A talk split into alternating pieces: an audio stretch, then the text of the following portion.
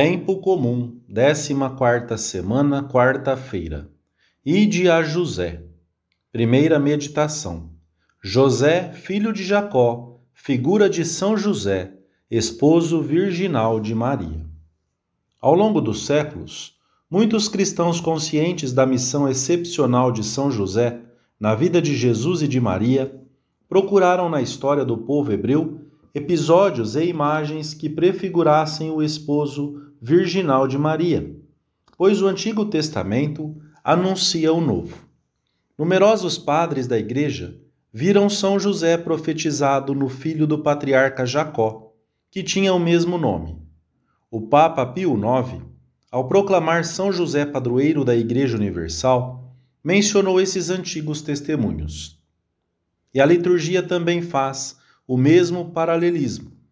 As duas figuras não só tiveram o mesmo nome, como também é possível encontrar neles virtudes e atitudes extraordinariamente coincidentes, numa vida tecida de provas e alegrias.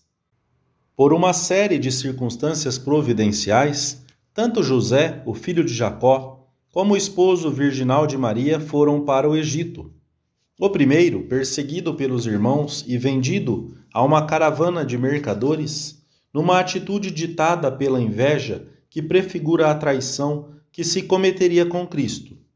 O segundo, fugindo de Herodes, para salvar aquele que trazia a salvação ao mundo.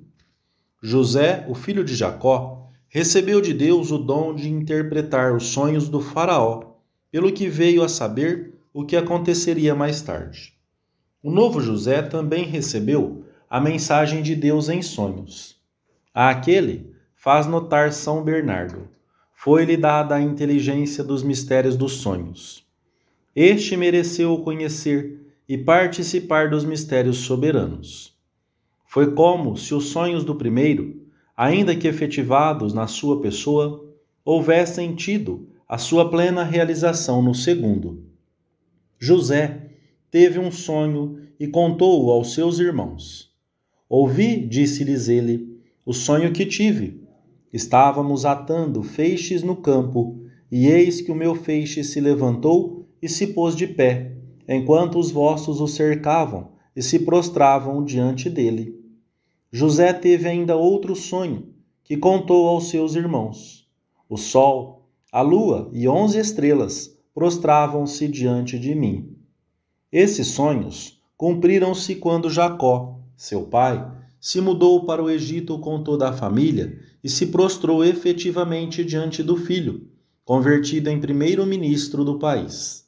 Mas, ao mesmo tempo, podemos pensar que prefiguravam o mistério da casa de Nazaré, na qual Jesus, Sol da Justiça, e Maria, louvada na liturgia como uma brilhante lua branca e bela, se submeteriam à autoridade do chefe de família. O primeiro José obteve a confiança e o favor do Faraó e converteu-se no intendente dos celeiros de trigo do Egito. Quando a fome assolava os povos vizinhos e as multidões recorriam ao Faraó pedindo-lhe trigo para poderem sobreviver, este dizia-lhes: Ide a José e fazei o que ele vos disser. Quando a fome se espalhou pela terra, José abriu os celeiros e repartiu víveres entre os egípcios. E de todas as regiões vinha-se ao Egito comprar trigo a José, porque a fome era violenta em toda a terra. E agora que a fome também assola a terra, fome principalmente de doutrina, de piedade, de amor, a Igreja recomenda-nos: ide a José em face de todas as necessidades que nos afligem pessoalmente, diz-nos: recorrei ao Santo Patriarca de Nazaré.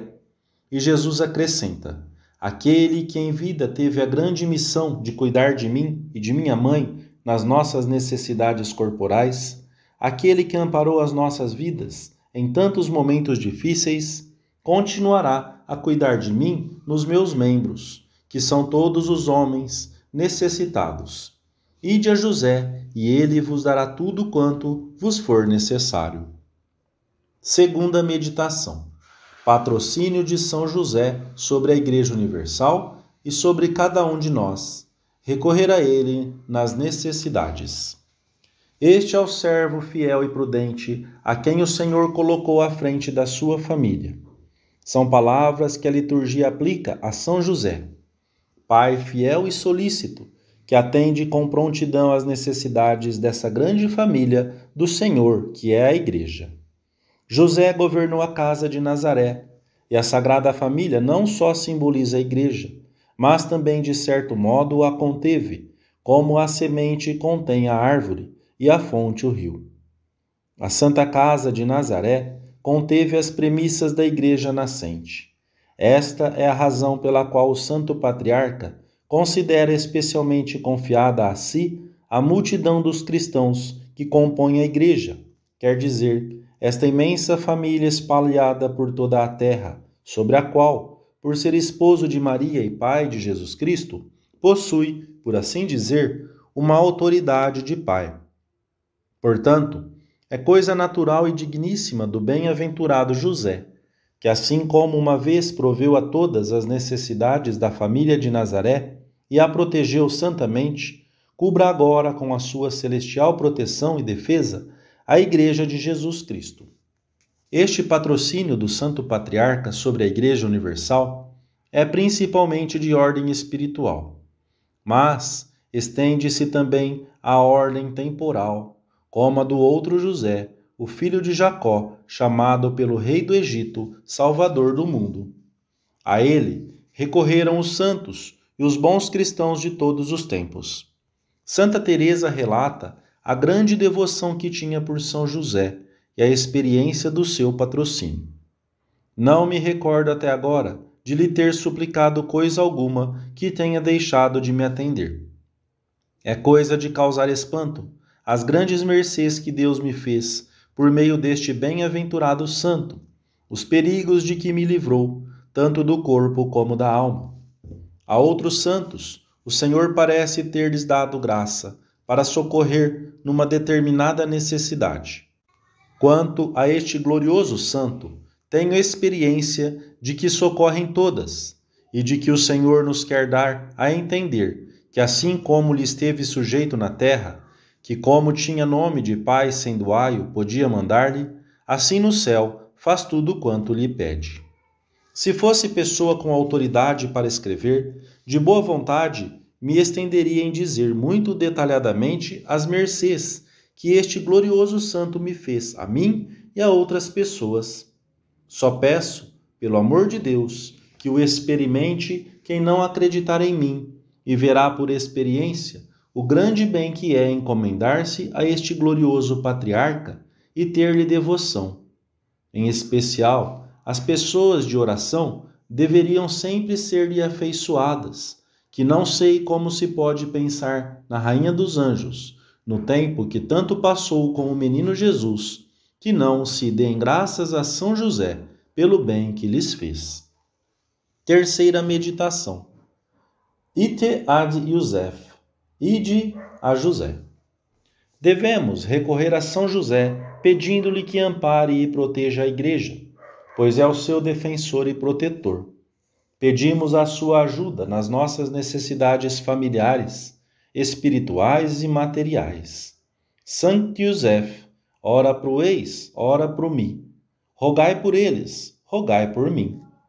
Para os homens e mulheres do nosso tempo e para os de qualquer época, são José constitui uma figura entranhada e venerável, cuja vocação e dignidade admiramos e cuja fidelidade a serviço de Jesus e de Maria agradecemos. Por São José, vamos diretamente a Maria, e por Maria a fonte de toda a santidade, Jesus Cristo. São José ensina-nos a tratar Cristo com piedade, respeito e amor. São José, varão feliz Dizemos-lhe com uma antiga oração da Igreja, que tivestes a dita de ver e ouvir o próprio Deus, a quem muitos reis quiseram ver e não viram, ouvir e não ouviram. E não só ver e ouvir, mas ainda trazê-lo em vossos braços, beijá-lo, vesti-lo e guardá-lo. Ensina-nos a recebê-lo com amor e reverência na sagrada comunhão, e dá-nos para isso uma maior delicadeza de alma.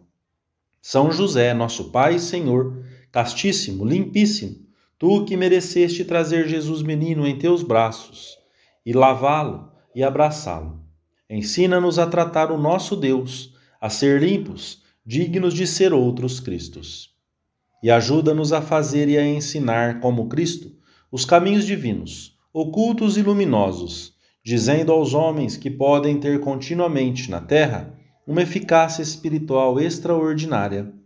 São José proporciona-nos, além disso, um modelo, cujo ensinamento silencioso podemos e devemos empenhar-nos em seguir.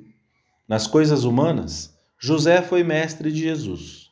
Conviveu diariamente com ele, com carinho delicado, e cuidou dele com abnegação alegre. Não será esta uma boa razão para considerarmos este varão justo, este santo patriarca, em quem culmina a fé da antiga aliança, como mestre de vida interior? A vida interior não é outra coisa senão uma relação de amizade assídua e íntima com Cristo para nos identificarmos com Ele. E José saberá dizer-nos muitas coisas sobre Jesus. Por isso, não abandonemos nunca a devoção que lhe dedicamos. Ite ad Joseph, ide a José, como diz a tradição cristã, servindo-se de uma frase tirada do Antigo Testamento. Mestre de vida interior, trabalhador empenhado no seu ofício, servidor fiel de Deus, em relação contínua com Jesus. Este é José, ite ed Joseph. Com São José, o cristão aprende o que significa pertencer a Deus e estar plenamente entre os homens, santificando o mundo. Procuremos a intimidade com José e encontraremos Jesus. Procuremos a intimidade com José e encontraremos Maria, que encheu sempre de paz a amável oficina de Nazaré. Amém.